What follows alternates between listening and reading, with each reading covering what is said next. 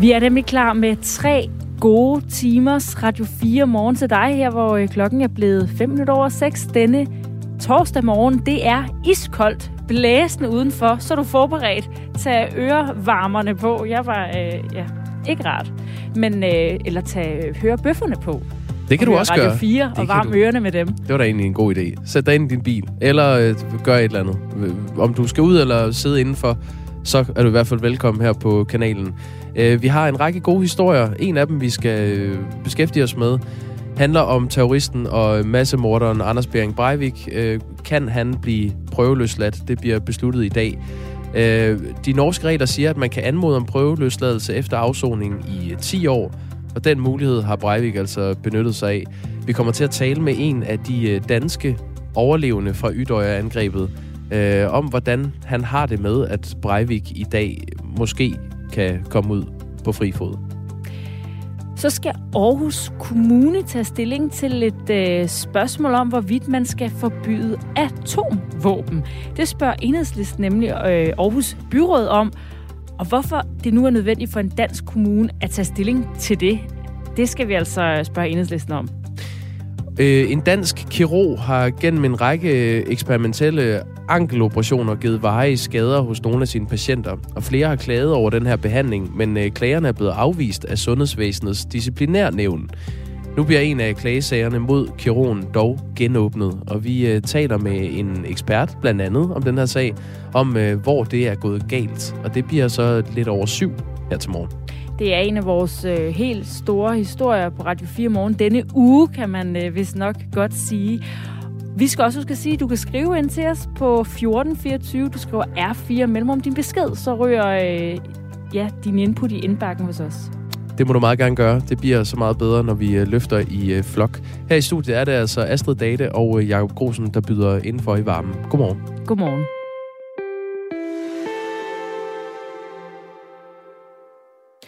Det virker koordineret, når en række droner har været i luften over flere forskellige atomkraftværker i Sverige. Det mener en dansk ekspert i militær teknologi. De svenske myndigheder har endnu ikke fundet ud af, hvem der står bag dronerne, som er set flyve hen over forskellige atomkraftværker i landet. Derudover har de haft indflydelse på flytrafikken. Tirsdag aften der måtte Bromma Lufthavn nordvest for Stockholm nemlig omdirigere flytrafikken som følge af de her uidentificerede genstande i luften. Og eksperten i militær teknologi, det er dig, Andreas Grå. Godmorgen. Ja, godmorgen. Du er mere præcist adjunkt ved Institut for Militær Teknologi ved Forsvarsakademiet. Har du selv set nogle af de her droner? Øh, ikke sådan i, altså det er jo i været i Sverige, så jeg har ikke set dem øh, personligt, men jeg har set nogle, øh, nogle, nogle billeder af dem, øh, hvor man jo kan se, at det er sådan en, en lidt større type end de her almindelige øh, sådan kommercielle, man lige køber i, i den nærmeste hobbyforretning. Hvad vil de sige? Øhm, ja, altså det er i hvert fald det, der er rapporteret både fra officiel side og fra, øh, øh, hvad, hvad hedder det, i medierne, at det er, det er sådan en, en lidt større model, der er tale om en fastvinget drone med et vingefang på mindst 3, øh, 2 meter. Og der er jo også, øh, man har kunne se, at den har kunne flyve i, i kraftigt blæsvær over de her atomkraftværker. Så, så der er jo noget, der tyder på, at det er en, en, en lidt større drone, der er mere at gøre her. Men præcis hvad for en, det er jo så ikke rigtig øh, blevet, blevet klart endnu. Hvad ved vi øh, ellers om de her droner, der er blevet set i Sverige?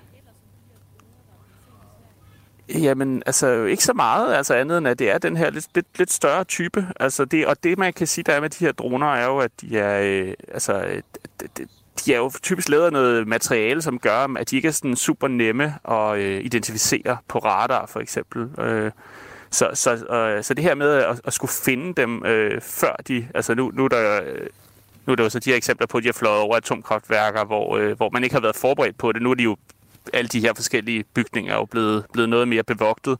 Men øh, politiet har jo haft helikopter og skibe ude og, og, og, øh, og lede efter dem, men, men åbenbart uden held indtil videre. Man har i hvert fald ikke kunne få dem øh, uskadeligt gjort eller skudt ned, så man har kunne prøve at komme nærmere, hvem der eventuelt kunne stå bag og kunne operere de her droner. Ja, for du mener, at øh, det virker koordineret, det her med, at de har været i luften over flere forskellige atomkraftværker i Sverige. Hvordan ved man, at det ikke bare er øh, nogle børn eller nogle øh, glade droneejere, der tilfældigvis har været i luften på samme tid?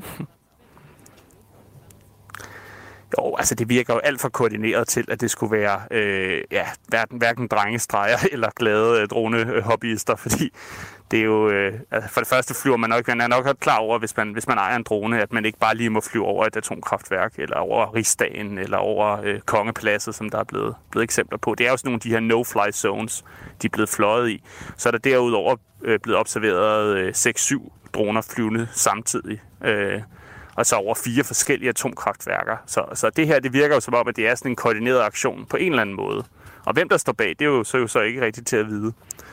Og de her droner, er det nogen, øhm, der har sådan kamera, ja. altså nogen, der ligesom kan overvåge eller tage nogle billeder af de her øh, lokationer? På Nørreport kan du ikke bruge togets Ja, det må man i hvert fald gå ud fra. Altså, alle moderne droner i dag har jo øh, ret avancerede kameraer, øh, som kan optage i høj opløsning. Så, så som minimum, så har de i hvert fald et, et, et kamera indbygget, så de også kan observere, hvad er det, der sker, når, når man gør det her. Ikke? Og det er jo det, man kan spekulere i, i hvert fald har været måske en af, af grundene til, at, eller ja, det af formålene med den her aktion. Ikke? Dels øh, for at demonstrere, at, at øh, vi kan godt det her, ikke? Og I har ikke noget særligt godt øh, beredskab til at, øh, at modvirke det. En anden ting er også at se, hvad sker der så, når vi gør det? Altså, øh, man kan sige, mange, at den her type droner vil, altså, vil man sagtens, det er jo sådan nogle, man både vil kunne bruge, øh, altså man har set brugt både i militære operationer, men måske også noget som, øh, altså lige over hobbyniveauet, som for eksempel landmålere og arkitekter bruger, når de skal opmåle øh, bygninger. Og de vil jo typisk have nogle ret gode kameraer, som også har øh, øh for eksempel sådan noget infrarøde øh, linser og termiske kameraer. Så de, de vil kunne de vil kunne, kunne observere øh, situationsbilledet og, og, og normalbilledet i, i de her områder, de flyver over, så, så de vil efterfølgende vil kunne bruge det som en form for, for efterretningsbillede af at sige, hvad er mønstret her? Hvad, hvad er der af, af, af, vagter? Øh, hvordan, øh, hvad, hvad er trafikken ind og ud af de her steder? Øh, så det er i hvert fald en, en ting, man kunne forestille sig, vil, de vil kunne blive brugt til de her, øh, de her dronebilleder. Altså med infrarød eller termisk, så vil man altså kunne se igennem murene på, øh, på de her bygninger. Og øh, det, du går fint igennem, vil jeg lige ej, sige. Det, det vil man, ej, det skal jeg lige... Ja. Ja. Når det er så udenfor, du mener, vagterne, der står Man vil ikke kunne se igennem mure. Nej, okay. Ja. Godt. Ja, ja. Og det, det er fordi, de, fly, de er fløjet primært de er om natten, de her droner, ikke? Så ja. det er jo... Øh, så, så det er jo et spørgsmål, om de så, så, så er de jo ikke så, er lige så nemme at se, men til gengæld har de kunne se, hvad der, hvad der sker ikke, på landjorden. Ja, så vagterne er ja. udenfor. Okay, jeg tænkte indenfor. Nå, man kan høre, du, øh, ja. hvad hedder det, ligesom mange andre er på vej med toget, men du går altså fint igennem, vil øh, jeg lige øh, skynde mig at sige, Andreas Grå. Nå, okay, det er godt. Det her med, de så flyver øh, over de her øh, hvad hedder det, bygninger, atomkraftværker, rigsdagen og tager, øh, og tager billeder, måske overvåger. Altså, hvis man nu gerne vil vil, vil overvåge, altså så virker det da ikke sådan umiddelbart super øh, sneaky at bruge de her droner, som alle kan se. Nej, det er jo også derfor, at man kan sige, vi, vi, altså man kommer nok også øh, rimelig langt med almindelige satellitbilleder og sådan nogle ting. Øh, øh, selvfølgelig får man ikke den samme sådan, øh, live feed, som man gør med en drone. Altså at man ser tingene i, i, øh, i, i bevægelse på den måde. Men, øh, men, men der er også noget, der tyder på, at altså, når de flyver så demonstrativt ind over sådan nogle øh, rest, øh, restricted øh, no-fly-zoner og sådan noget, så er det jo også måske et tegn på, at de, de faktisk gerne vil opdages. Ikke? Så det er, det, det er et signal om, at, altså måske en advarsel eller en provokation om at sige, vi, vi kan godt gøre det her, og I kan ikke gøre noget ved det. Og det er altså, nu bliver jeg lige lidt mere konkret med de atomkraftværker. Det er et i øh, Forsmark, i Ringhals, i Oskarham, og så det nedlagte Barsebæk ved Øresund, at øh, der er blevet spottet droner. Og de her droneobservationer, de kommer få dage efter, at de svenske myndigheder gik i forøget militært beredskab på grund af konflikten mellem Vesten og Rusland. Direktør for det danske antidronefirma My Defense, Dan Hermansen, har overfor Berlinske nævnt, at dronerne højst sandsynligt er netop russiske. Det er ikke noget, der er blevet bekræftet, men Andreas Skrå, tror du, det er sandsynligt, at det kunne være en fremmedstat som Rusland, der står bag? Ja, altså.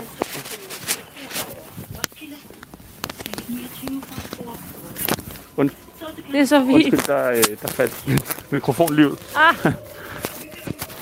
Ja, okay, jeg, jeg er på igen. Øhm, altså, det, er jo svært at udtale sig om, synes jeg, når man, øh, når, når man har fået så der ikke er rigtig noget bekræftet, og der er ikke, der er ikke blevet identificeret noget, nogen tegn på, at de skulle være russiske, de her droner.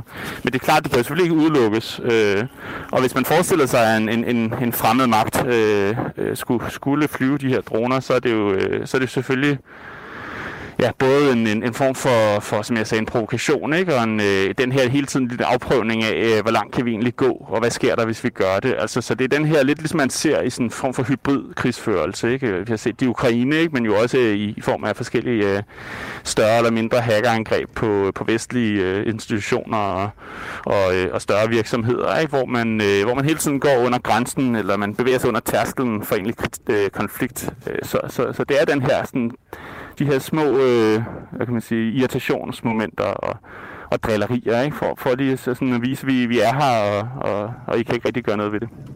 Vi opdager det i hvert fald. Tak fordi du var med, Andreas Grå. Ja, men det var så lidt. Adjunkt ved Institut for Militær Teknologi ved Forsvarsakademiet. Det er efterhånden øh, velbeskrevet, at øh, omikron-varianten af coronavirus giver mildere symptomer end de andre øh, varianter af coronavirus, vi har kendt, og øh, faktisk så milde symptomer, at der blot er tale om en forkølelse i mange tilfælde. Og øh, derfor bør alle restriktioner forbundet med coronavirus her i landet fjernes øjeblikkeligt. Siger hvem? Christian Kanstrup Holm, som er lektor og virolog ved øh, Aarhus Universitet, hvor han øh, forsker i corona og influenza-virus. Vi har også haft ham med her i programmet flere gange, og han har flere gange øh, advokeret for, at øh, restriktioner har ikke nogen effekt på omikron, fordi den er så smitsom, som den er. Det var jo allerede øh, nogle, øh, noget data, der kom fra Sydafrika, da man øh, detekterede den der. Og der var Christian øh, Kanstrup Holm med her i programmet. Jeg kan huske, han sagde, at det ville kræve øh, øh, restriktioner af episke dimensioner, hvis man skulle inddæmme omikron i Danmark med restriktioner. Og øh, nu er meldingen simpelthen fra ham, at øh, man skal simpelthen øh, ophæve det hele. Han har sagt til Ekstrabladet, alle restriktioner herunder coronapasset skal fjernes nu. Hvis vi for fire år siden havde sagt til folk, at nu var der en virus, der gav forkølelseslignende symptomer, og som alle i Danmark i øvrigt var vaccineret imod, skulle vi så have nogen som helst restriktioner? Så ville alle have sagt et rungende nej siger Christian Kanstrup Holm. Øhm, det er en øh, udmelding, som er interessant, fordi man jo lige nu diskuterer, øh, hvad det er, der presser øh, vores samfund.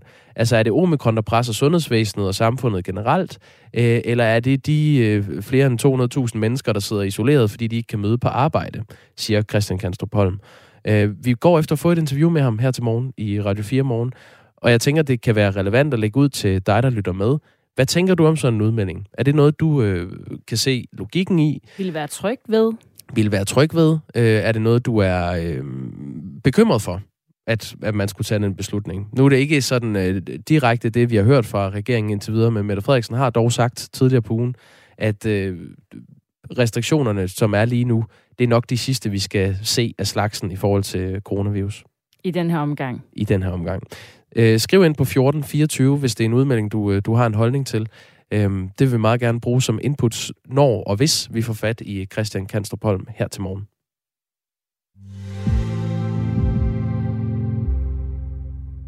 Nu skal vi øh, tage diskussionen om, hvorvidt en dansk kommune skal tage stilling til, om man skal forbyde atomvåben.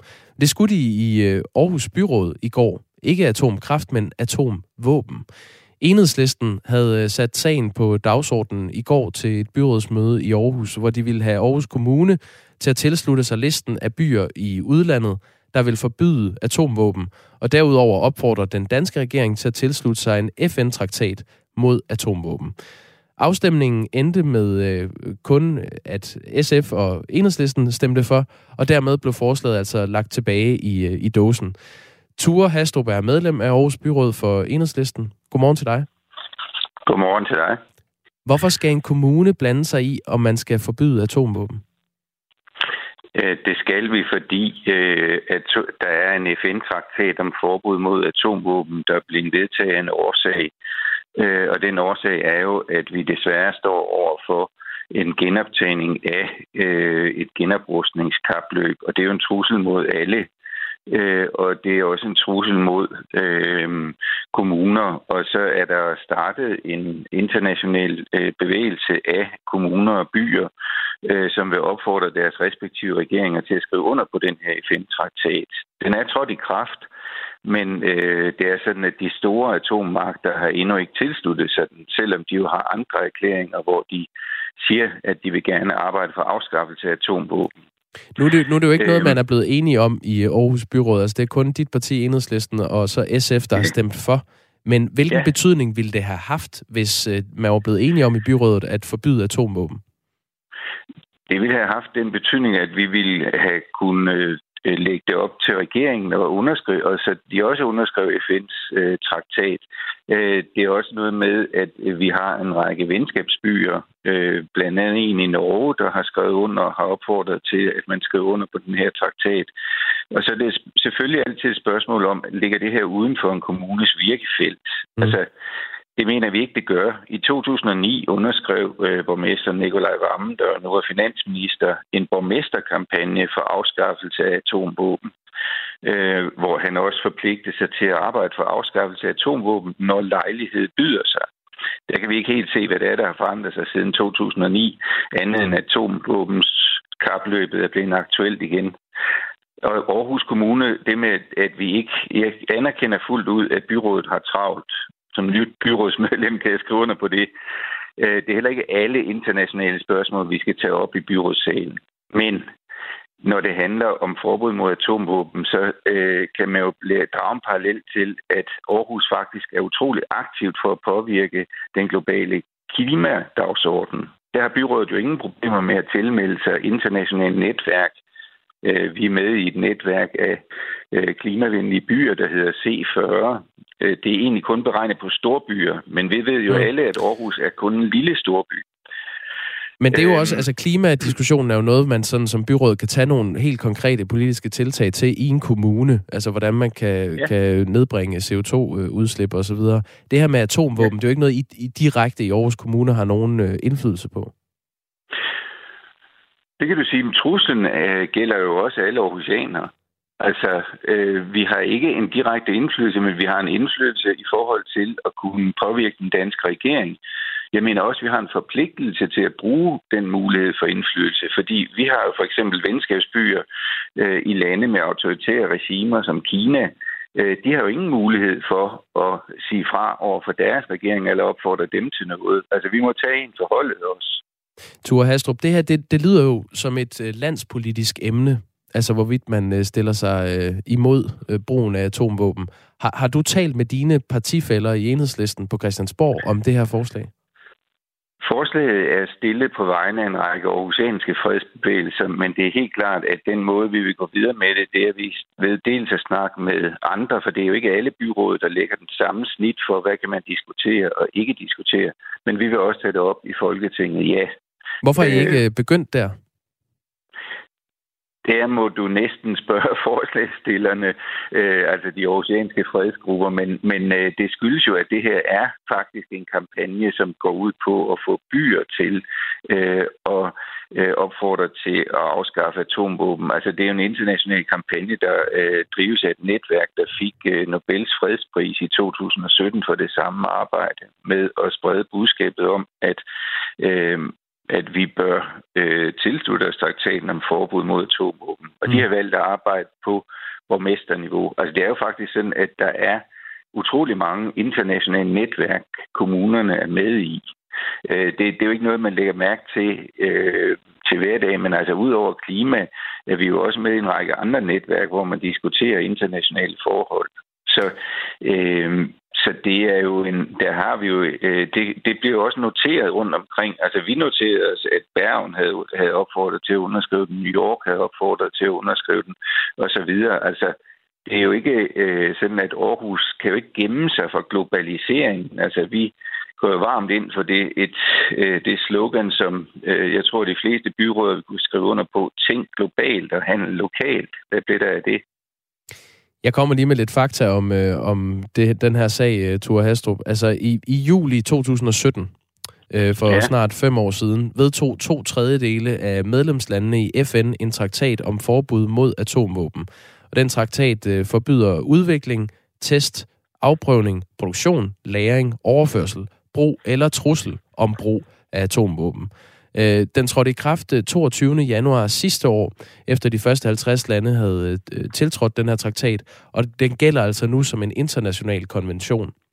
Siden har Præcis. flere lande tilsluttet sig traktaten, så man nu er oppe på 59, og Danmark er ikke blandt de 59 lande, men øh, vores nordiske naboer, øh, Norge, Sverige, Finland, øh, er alle på vej til at tilslutte sig øh, traktaten.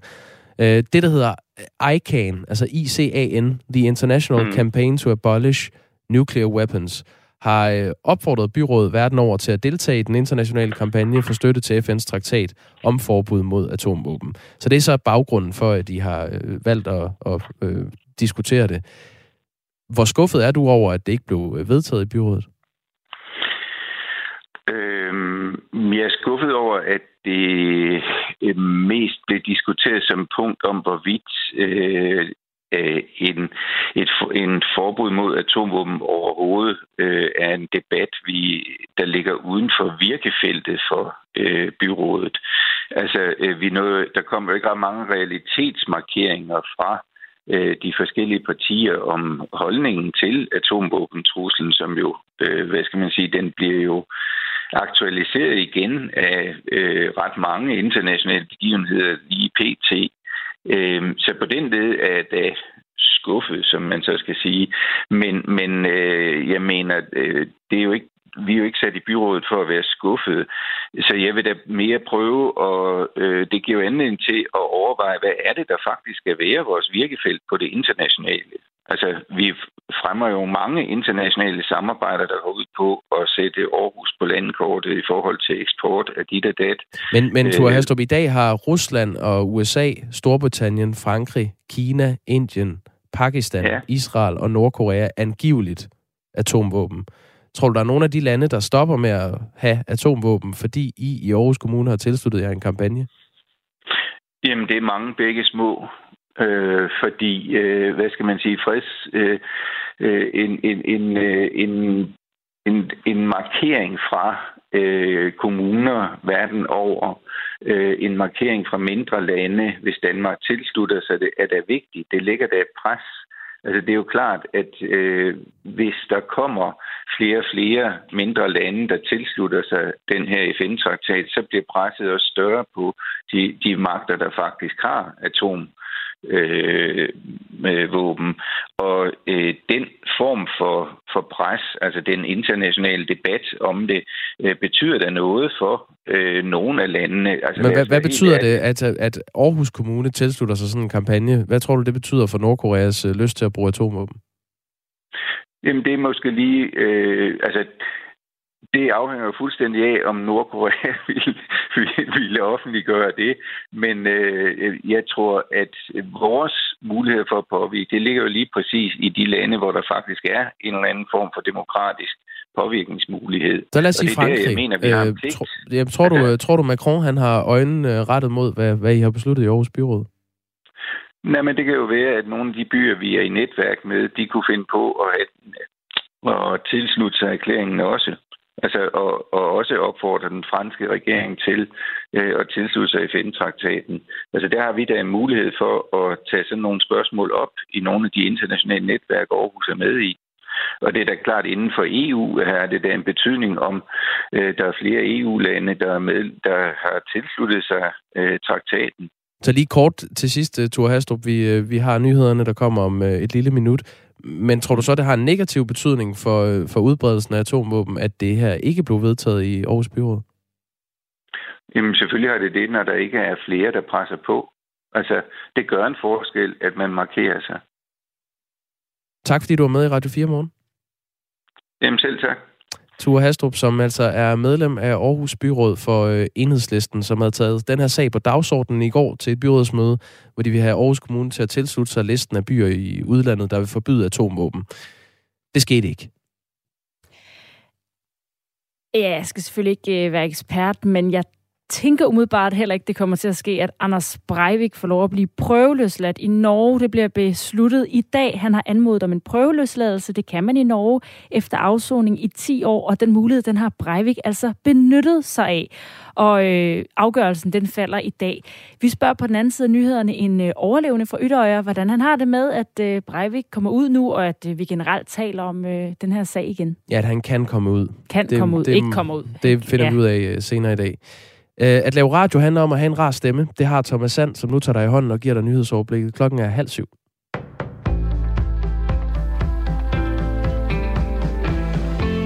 Der er forløbig intet, der tyder på, at minkavl for alvor igen bliver aktuelt i Danmark. Det er midlertidigt forbudt at opdrætte mink og har været det siden millioner af mink blev slået ned i vinteren 2020 af frygt for mutation af coronavirus.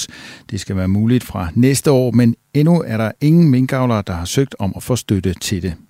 Den voldsomme nedlukning, det der er for, for et andet år siden, betyder, at det er næsten umuligt at starte op igen siger Tage Pedersen, der er formand for minkavlerne. Den samlede pris for minkerstatningen kan blive op mod 19 milliarder kroner. I dag har minkavlerne haft en måned, hvor de kunne søge erstatning for en permanent nedlukning eller om en dvaleordning, hvor de kan genopstå i fremtiden. Forløbigt har 261 minkvirksomheder søgt om permanent nedlukning ud af de i alt 1060 bedrifter, der var i Danmark i 2019. Det svarer til omtrent hver fjerde. Ingen har søgt om dvalekompensation, oplyser Fødevarestyrelsen til Ritzau. De har frem til 1. april til at søge.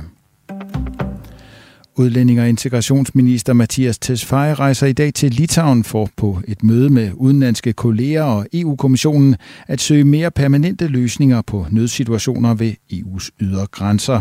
EU-kommissionen fremsatte i december et forslag om, at Polen, Letland og Litauen midlertidigt kan benytte værktøjer, da store strømme af mennesker ankom.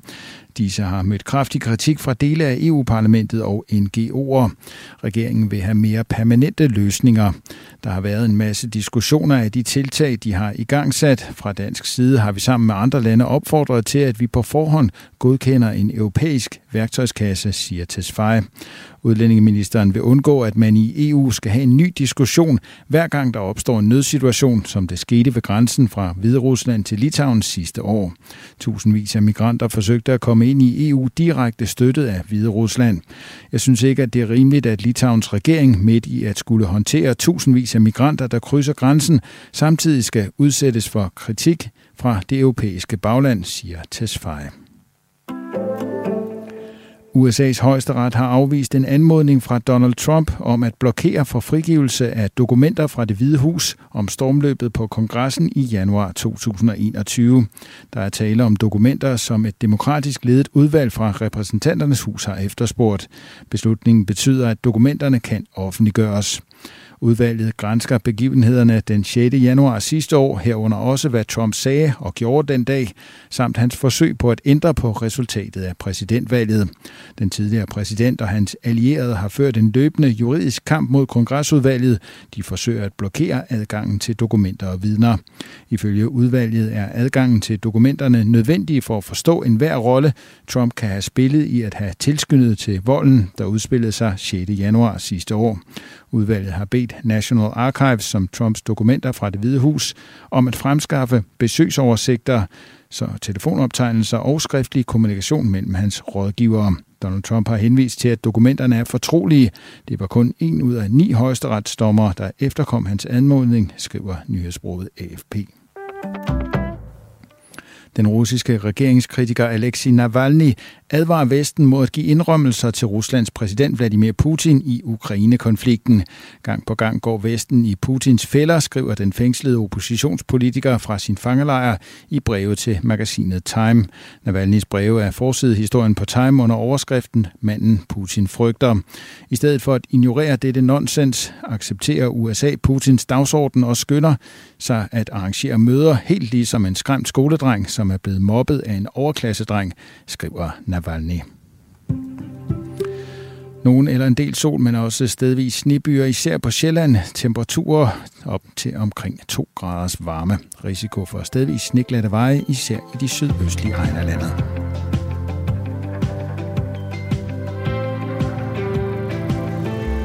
Velkommen til Radio 4 Morgen. Du lytter til Jakob Grosen og Astrid Date, og vi har fået en sms fra Helle, der skriver, det er ikke mindst over for de pårørende og overlevende chokerende at høre, at Breivik nu har søgt om prøveløsladelse, at man ikke sikrede fuld livsvej forvaring af ham. Og det er jo øh, simpelthen fordi, at øh, terroristen og massemorderen Anders øh, Bering Breivik kan blive prøveløsladt i dag.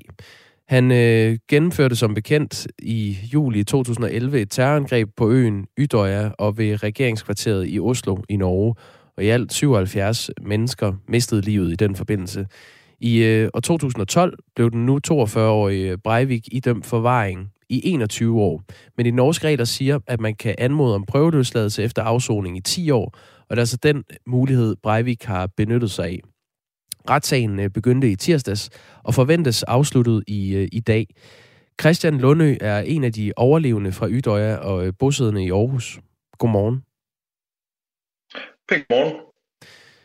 En mand, du har set skyde og likvidere uskyldige unge mennesker på en sommerlejr i 2011, kan blive prøveløsladt senere i dag. Hvilke tanker sætter det i gang hos dig? Jamen, øh, et eller andet sted, så er det jo et tegn på, at vores øh, retsstat, den, øh, den fungerer, som den skal.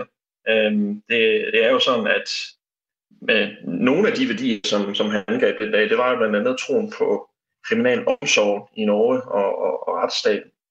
Så øh, jeg vil jo kalde det en, en sejr for demokratiet øh, og, og retsstaten, hvis det er, at ja, at han er rehabiliteret. Øh, nu er der så nogle ting, der tyder på, at, at det er han ikke, men det er vigtigt, at man ikke øh, lader sig påvirke så meget af subjektive følelser, at man øh, vil fratage et, et menneske, fordi det er jo et helt almindeligt menneske et eller andet sted, sine, sin rettigheder. Det, det er jo ikke, slet ikke det, vi tror på i, i Norden, øh, uanset hvad, hvad man har gjort. Det er, altså, når man kigger på de sms'er, vi får ind øh, i forbindelse med den her nyhedshistorie om, at, at, at øh, man skal tage stilling til det her i Norge i dag, så er der flere, der, skriver, at, øh, at det vil være et svigt af de dræbte og de efterladte, hvis han skulle øh, blive prøveløsladt. Men, øh, men der, der er du i stand til at skille de to ting ad. Øh, hvorfor er du det? Øh, kan du svare på det? Det, det, det skal jeg ikke kunne sige. Altså, jeg, øh, jeg, jeg, jeg tror på, på, vores, på vores retsstat, og, og det er jeg også, øh, er også ret overbevist om, at stort set alle, der var på øen den dag, øh, sidder tilbage med den samme følelse.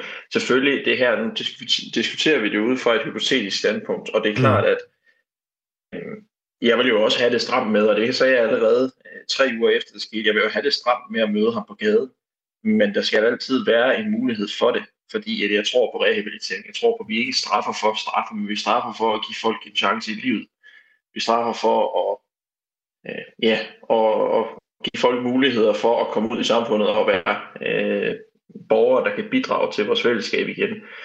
Øh, og det er, det, det er et meget vigtigt standpunkt at holde fast i, øh, og det er også meget vigtigt for mig personligt, at jeg ikke lader mig påvirke af min, øh, min, mine følelser, men at jeg, jeg holder mig til det, det til, jeg tror på. Hvor meget fylder det her angreb øh, i dit liv i dag, øh, Christian Lundø? Øhm, ikke mere end, end når øh, Radio 4 for eksempel øh, vil, vil, vil have en kommentar. Øhm, altså man kan sige, selvfølgelig har det jo været med til at, at forme mig og den person, jeg er på, på mange måder. Øhm, men det er ikke noget, der, der, der fylder i min hverdag. Hvordan har det været med til at, at forme dig? Jeg tror, at når man, når man står i, i sådan en situation, så bliver man meget, meget, meget godt kendt med sig selv øh, på en meget øh, intim måde. Og, øh, og det kan der være mange gode ting i, at, at kende sig selv og vide, at jamen, når, når alt brænder på, og, og det er det virkelig ser ud til at være, øh, at være over, jamen hvem, hvem er det så, man, man sidder med, øh, hvad jeg vil sige, altså hvem, hvem kigger man øh, på ind i spejlet. Øh, det er øh, en, en viden, som, som jeg faktisk ikke ville være for uden. Øh, så kan vi så diskutere, om, om måden, jeg fik den viden på, er, er den bedste. Men nu sidder jeg her i hvert fald og, og kender mig selv meget, meget, meget godt.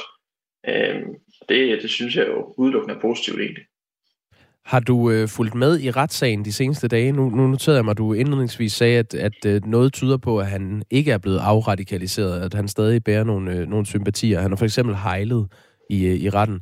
Men har du fulgt med i, hvad der er sket under retssagen? Ja, altså jeg har jo fulgt med for lige at se, altså, hvad, hvor, hvor er vi henne. Øhm, fordi en ting er, at, at jeg har haft en forventning om, at han ikke er øhm, afradikaliseret i det hele taget, men at han stadigvæk er en trussel for samfundet.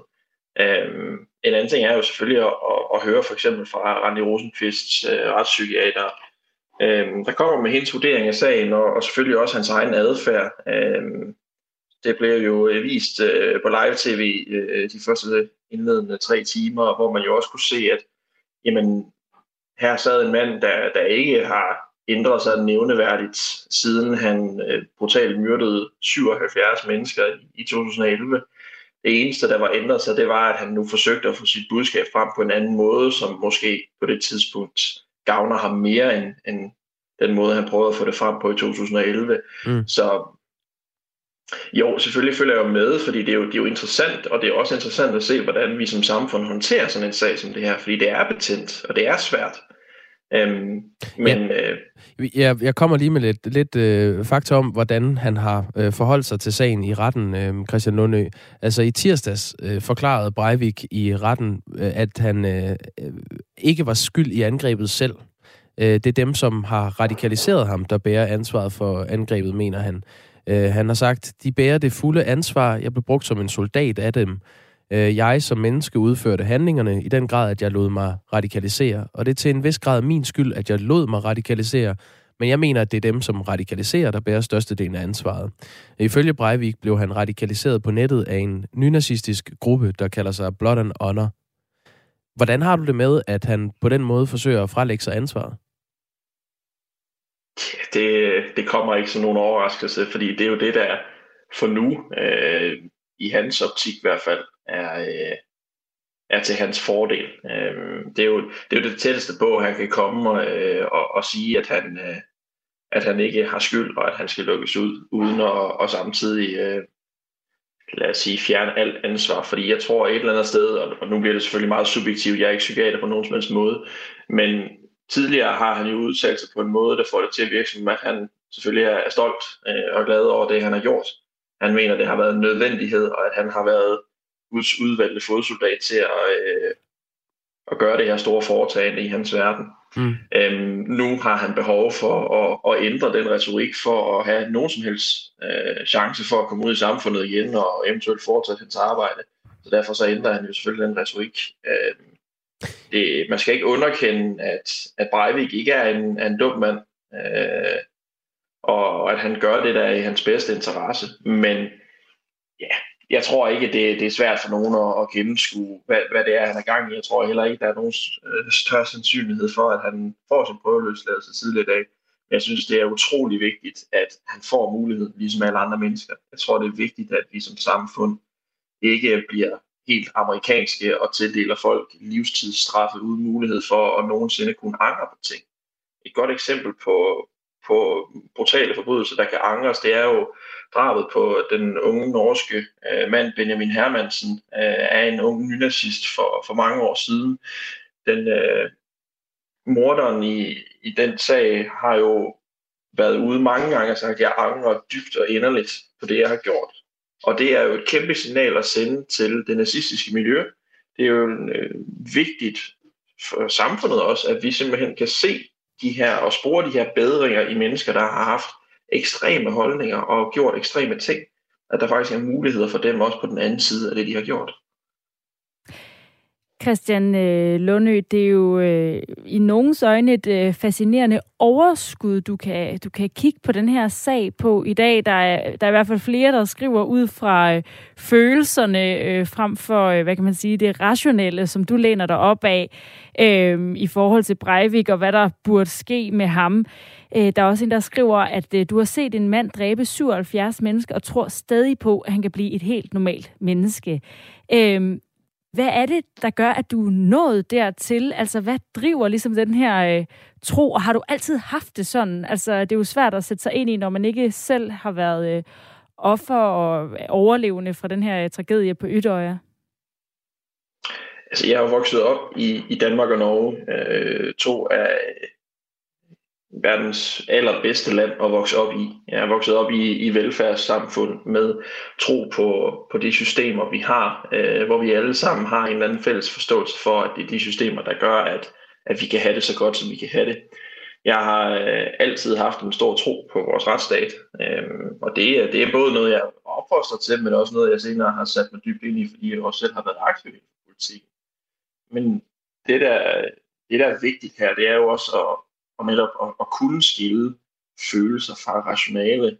og kunne kigge objektivt på, jamen, hvad er fordelen og ulempene ved, den her, ved det her retssystem, vi har, den her retsstat, den her kriminal omsorg, som vi har.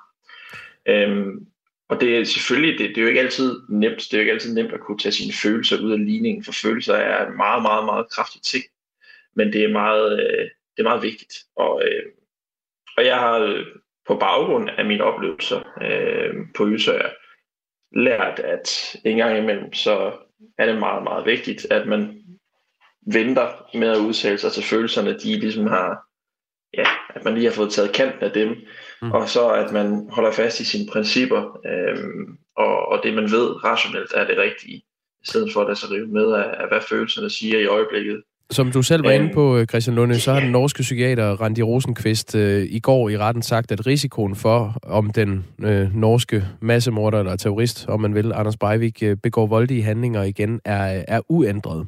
Øh, hun sagde, jeg mener, Breivik har samme diagnose, som han har haft hele tiden. Der er ingen ændret risiko for fremtidige voldshandlinger i forhold til, hvordan han var i 2012 og 2013, da jeg lavede første vurdering. Øhm, det her det er, øh, det er første gang, han søger om prøveløsladelse, og han er jo oprindeligt blevet idømt forvaring i 21 år. Det skete i, i 2012. Tror du her til sidst nogensinde, at du kan tilgive ham det, han har gjort? Hmm. Ja, det er, jo, det er jo et sjovt spørgsmål, fordi at jeg har jo øhm, tidligere sagt, at mit had, så at sige, og min følelse af det her ikke har noget med, med reelt set med Breivik at gøre, men med den ideologi, han repræsenterer. Jeg vil aldrig nogensinde kunne tilgive, at nogen tager andres liv øh, på baggrund af en tro om, at nogen er mere værd end andre. Det kan ikke tilgives. Tak fordi du øh, stillede op til interview her til morgen. Selv tak. Christian Lundø, som altså er øh, en af dem, der overvejede det her terrorangreb på Ydøja og, øh, og overlevende derfra, og i dag bosiddende i Aarhus. Klokken er 13 minutter i syv. Du lytter til Radio 4 morgen. Portrætalbum på Radio 4. Mange af os har et album, der betyder noget helt særligt.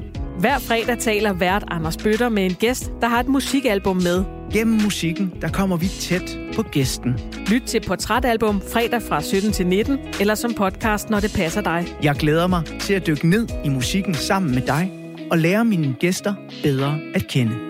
Radio 4 taler med Danmark.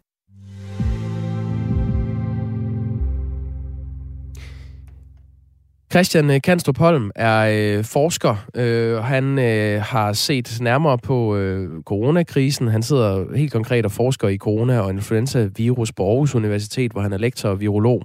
Og han har øh, tidligere været ude og øh, argumentere for, at vi skulle fjerne alle restriktioner her til lands. Og det har han nu gjort igen i et interview med Ekstrabladet, øh, hvor han øh, sagde, at øh, hvis vi for fire år siden havde sagt til folk, at nu var der en virus, der gav forkølelseslignende symptomer, som alle i Danmark i øvrigt var vaccineret imod, skulle vi så have nogen som helst restriktioner, spørger han retorisk, og svarer selv, nej, så vi har allerede sagt et rungende nej. Og øh, det er så en øh, historie, vi tager op her til morgen, en diskussion. Vi har åbnet for sms'en og for inputs. Hvad, hvad mener du om sådan en melding? Og vi, jeg har allerede fået nogle beskeder, men vi gemmer dem, fordi vi håber på at få ham øh, med. Så øh, ja, hvis du har skrevet ind, så er det altså ikke, fordi vi har glemt dig. Det er, fordi vi vil jo gerne have ham til at svare på det. Han mener altså ikke, at vi skal have restriktioner på grund af omikron, fordi vi kan alligevel ikke styre den her smitte. Jeg kommer lige med et lille apropos grusen, fordi det kommer samtidig med, at man i USA øh, nu opfordrer til, at man skal være lidt opmærksom på, hvad for nogle mundbind man bruger. De døjer jo også med omikron, og de har ikke den øh, samme holdning, som øh, Kanstrup Holm har. Der skal man altså øge sin beskyttelse mod den her øh, smitsomme variant. Og der er de ude at sige nu, at øh, det her med stofmasker, mm. det duer altså ikke. De virker ikke lige så godt, altså som de, hvad kan man sige, officielle de henviser til de der N95-masker. Det er faktisk de der hvide, de der sådan lidt stive.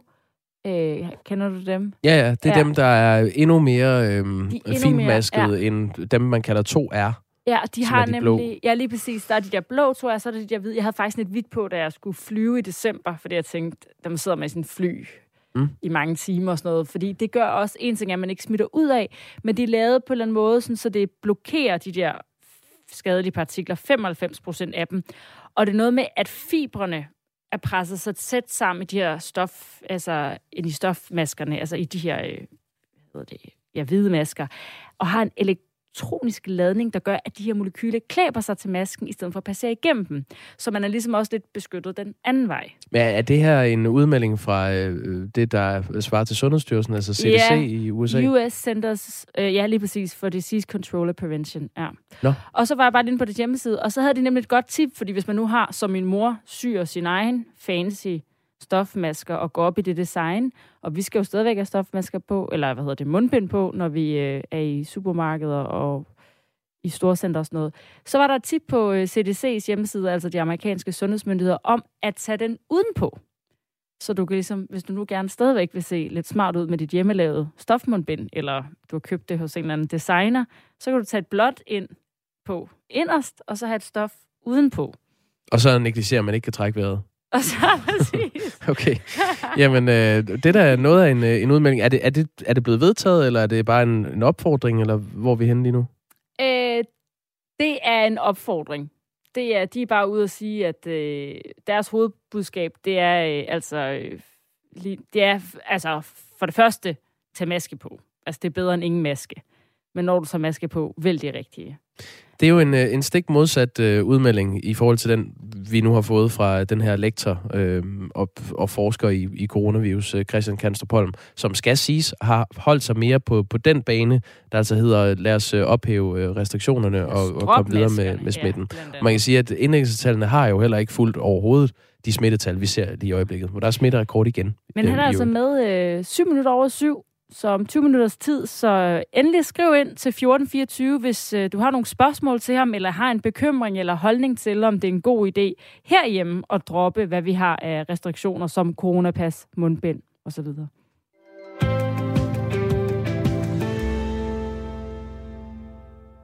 Og vi bliver faktisk i USA, øh, som jeg lige fik øh, nævnt øh, før. Det har nemlig været øh, lang tid undervejs, men nu ser det endelig ud til, at den amerikanske præsident Joe Biden kan sende en ambassadør til Danmark. Biden har nomineret forretningsmand Alan Leventhal, en øh, mand, som øh, den tidligere amerikanske ambassadør Rufus Gifford kalder sin ven. Men hvad betyder det så, at øh, Leventhal nu kan flytte i ambassadørboligen, der har stået tom i over et år? Og hvem er manden egentlig? Det skal vi have dig til at svare på, Anne Alling, journalist, øh, og du må også lige sige, Leventhal hedder han vel. Alan Eventhal. Godmorgen, Anne, Anne Alling. Godmorgen. Ja, det var, jeg blev bare lige i tvivl, om jeg fik sagt hans navn korrekt. Forretningsmand Alan Leventhal, altså øh, på vej til Danmark. Det er han ikke helt endnu. Leventhal, tror jeg, vi skal kalde ham.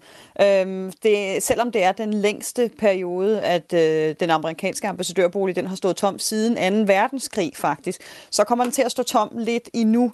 Øhm, det er nemlig sådan, at selvom Biden han har peget på ham, så skal han stadig godkendes af senatet. Det er noget, der er normalt er sådan en formalitetssag, men her under Bidens øh, præsidentperiode, der er der altså noget, hvor senatet, eller republikanere i senatet har stridet noget imod, og nogle gange blokeret nogle af de her øh, nomineringer. Så det er, e-, han, er ikke, han har ikke helt pakket kufferten og er taget afsted nu.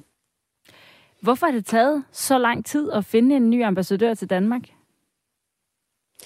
Det har det gjort af, af flere grunde. Altså det er sådan i, øh, i USA, at det sådan er normalt for en præsident ligesom at vælge nogle, nogle politiske ambassadører, at det ligesom ikke, øh, at det ikke kun er sådan nogen, der går på, går på turnus, ligesom, ligesom vi er vant til det i Danmark.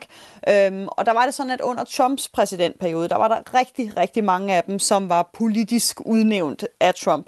Så da Trump han gik af, jamen så forsvandt, så blev de, så blev de ligesom sagt op, alle de ambassadører ambassadører, så der var rigtig, rigtig mange tomme poster, og det har altså gjort et stort arbejde for Biden. Derudover så er hele denne her øh, proces, hvor man skal godkende de her ambassadører, den er også blevet meget, meget lang og kompliceret med en masse security, øh, baggrundstjek og alt sådan noget, så det kommer at tage længere tid, end, end det gjorde for bare nogle år siden. Og endelig altså, jamen, så er der de her øh, republikanere, især den republikanske Ted Cruz nede fra Texas, som altså har bremset rigtig mange af de her øh, ambassadører. Så derfor så står man altså lige nu i en situation faktisk, hvor at næsten halvdelen af de amerikanske ambassadørposter ude i verden, de faktisk stadig står tomme. Øh, Danmark gør det jo så også lidt endnu. Og når der så er så mange øh, tomme ambassadørposter ude i verden, hvor, hvor øh, altså, så er der vel, så starter man vel et sted, altså i forhold til, hvem der først skal have en ny ambassadør. Hvor ligger Danmark på den liste? Altså, ligger vi langt nede? Altså, er vi et vigtigt land for USA at få en ambassadør i? Altså jeg vil sige, vi var i hvert fald ikke dem, der kom først. Øhm, altså det er jo helt klart, at Biden han tager de, de helt store poster først. Øh, de store i, i Europa, øh, hvad hedder det, Frankrig, Tyskland, altså de aller, aller tætteste øh, allierede. Og så også de rundt i verden, hvor der ligesom er mere sådan politiske, højspændte områder, hvor det er virkelig, virkelig vigtigt at have en ambassadør på plads med det samme. Sådan et land er Danmark jo ikke for USA, kan man sige. Det er stadig en Øh, Danmark er stadig en vigtig øh, en militær alliancepartner, det er også en handelspartner, men vi er trods alt et, et lille land, så på den måde er vi ikke så betydningsfulde for USA som, som andre store, større lande, og derudover, jamen, så er vi ligesom også mere lojale, kan man måske godt sige, end, end mange andre lande er over for USA. Så, så derfor så er det ikke så, ja, så højspændt et område, og dermed ikke den, den øverste prioritet for, for Biden at få besat, hvorfor det også har taget ja, øh, et helt år øh, for ham at nå til nomineringen. Altså, vi bliver ikke øh, så sure over, at der er en øh, præsident, nej, en ambassadørbolig her i Danmark, øh, der står tom, fordi at øh, de nøler lidt med i USA at få nomineret en. Men det har de så fået gjort nu, og lad os lige vende tilbage til ham, Alan Leventhal. Hvem er det, som øh, muligvis bliver ny ambassadør for USA i Danmark? Jamen, han er ikke et så kendt navn i øh, USA. Den almindelige amerikaner øh, kender ham ikke. Og så er han heller ikke politiker. Øh, han er 69 år gammel, så han er også en ældre herre. Og så er han en forretningsmand. Han er stifter og bestyrelsesformand i et ejendomsselskab, der hedder Beacon Capital Partners, som har en masse store kontorbygninger rundt om i flere amerikanske storbyer. Men det er ikke derfor, at øh, Biden primært har valgt ham. Han var nemlig øh, Leventhal, han var en af de største en, eller en af de enkeltpersoner, der gav de største pengedonationer til, øh, til Bidens kampagne. Øh, man mener, at han har givet mere end 2 millioner kroner øh, som enkeltperson til øh, Bidens kampagne, altså han, hans præsidentkampagne. Og han var også med Leventhal til at holde en masse fundraiser-events for Biden øh, for at øh, under valgkampen. Så på den måde så har det her også en belønning fra Biden Bidens side som, øh, som, som tak for opbakningen. Noget, som, som ikke er unormalt for præsidenter at gøre, at ligesom give en, øh, ja, en belønningsambassadørpost til nogle trofaste støtter. Det lyder som om, man faktisk kan købe sig til en øh, ambassadørpost som øh, amerikaner. Pengene kan i hvert fald hjælpe, lad os sige det sådan. Og det tog altså Joe Biden 364 dage at pege på Alan Leventhal som øh, ambassadør i Danmark. Og bare lige for at sammenligne, så sad øh, Barack Obama i det hvide hus i 127 dage, før han pegede på Laurie Fulton som sin første ambassadør. Det var tilbage i 2009. Og Donald Trump, han brugte 231 dage, før han udnævnte Carla Sands. Så der tager, ja, det tager altså lidt tid, og nu, og det er jo så stadigvæk ikke helt sikkert, at han er ikke på vej, fordi potentielt set, så kan Alan Leventhal altså godt blive, øh, altså den her nominering af ham, kan den godt blive stoppet stadigvæk?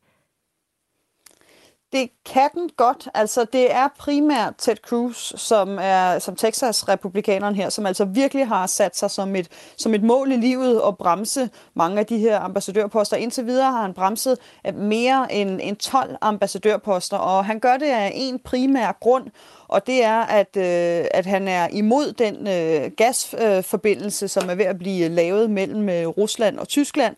Den vil han have stoppet, og han er vred på, på Biden over, at Biden ligesom ikke gør øh, en stor nok indsats øh, for at få den bremset, men tværtimod ser ud til ligesom at give det lov til at, at fortsætte. Og der har øh, Ted Cruz altså sagt, at så længe Biden han ikke bremser det, jamen så vil han fortsætte med øh, at sætte stopklods for de her øh, ambassadører. Flere er begyndt at komme igennem her i, i det nye år, men, øh, men det er ikke 100% i hvert fald, at, øh, at Leventhal han, øh, får godkendelsen fra senatet.